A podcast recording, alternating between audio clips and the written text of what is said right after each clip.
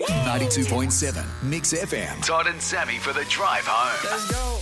Our mate Bruno Bouchet on Instagram, he is known as the list king of Australia. Always puts crazy, wacky lists together.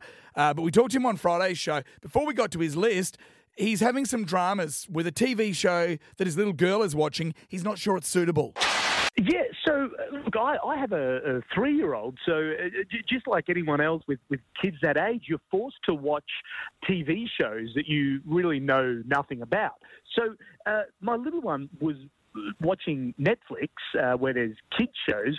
All of a sudden, I hear this opening theme for a TV show where I'm so 100% positive that they were talking about cocaine. Just couldn't believe, and it's a Mexican show, by the way. So look, I don't want to, you know, uh, push stereotypes or anything, but I think you know we're probably all thinking the same things. there. Okay. Uh, well, Okay. this, let, let's not suggest that Pablo Escobar wasn't, you know, capable of producing children's television. I mean, come on, let's let's be. This, this is the theme song here. You have a listen, Sammy, and tell us what you hear. Okay. You and me,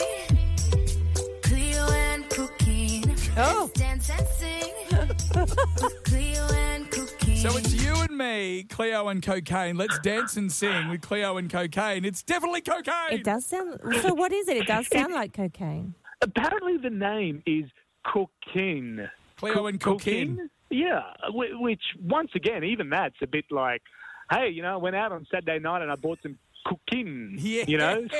it's got that real kind of international flavor. Yeah.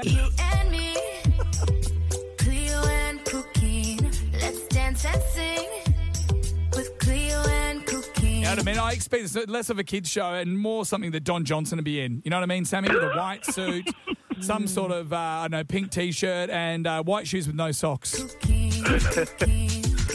All right, all right. Let's put that to bed. Uh, we, we got to the bottom of that, but geez, that was a lot of fun, mate. What's uh, what's been happening with you in the COVID lockdown? You've kept a lot of us entertained, uh, List King. Yeah, thank you. I tried to review uh, and list things that uh, people would be dealing with. So I did uh, uh, toilet paper brands. Uh, I did uh, uh, a canned soup. Uh, I, I just tried to do things that people could uh, could relate to.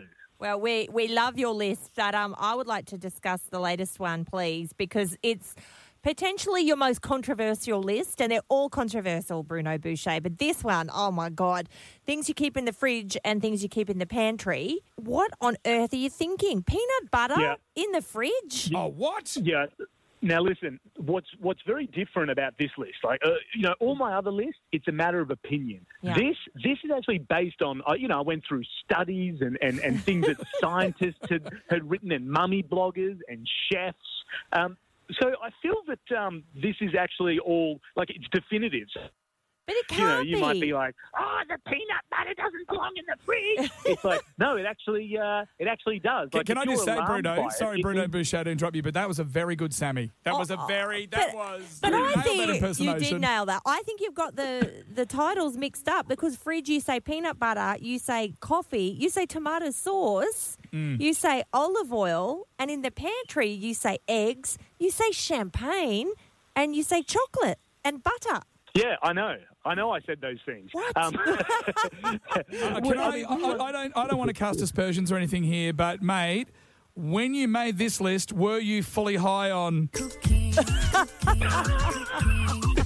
I'm just saying. I agree with some of it. Peanut butter definitely a no in the fridge, but champagne in the pantry. What the actual Bruno Bouchet? well, look, as we all know, champagne comes from France, mm. so I'm very qualified to explain how it all works here. Now, listen, if you're going to drink the champagne within 48 hours, fantastic. Keep it in the fridge. Longer than that, you start to uh, mess with, with the champagne's humidity. The cork starts to dry out and it starts to oxidize. So, you know, you may have spent 60, 70 bucks on a nice bottle of champagne. It'll end up tasting like a, uh, what's the Australian one? Yellow or But hang on a minute, hang on. This is blowing my mind. Are you telling me people keep champagne more than two days? what? Sammy. In some cases, Sammy, longer than two hours. Oh my Yeah. god! Bye, guys. Yeah, good on you, mate. And I'm glad we wrapped that chat up because guess what's just come on Netflix? you and me, Hey! Cleo and cocaine. Todd and Sammy.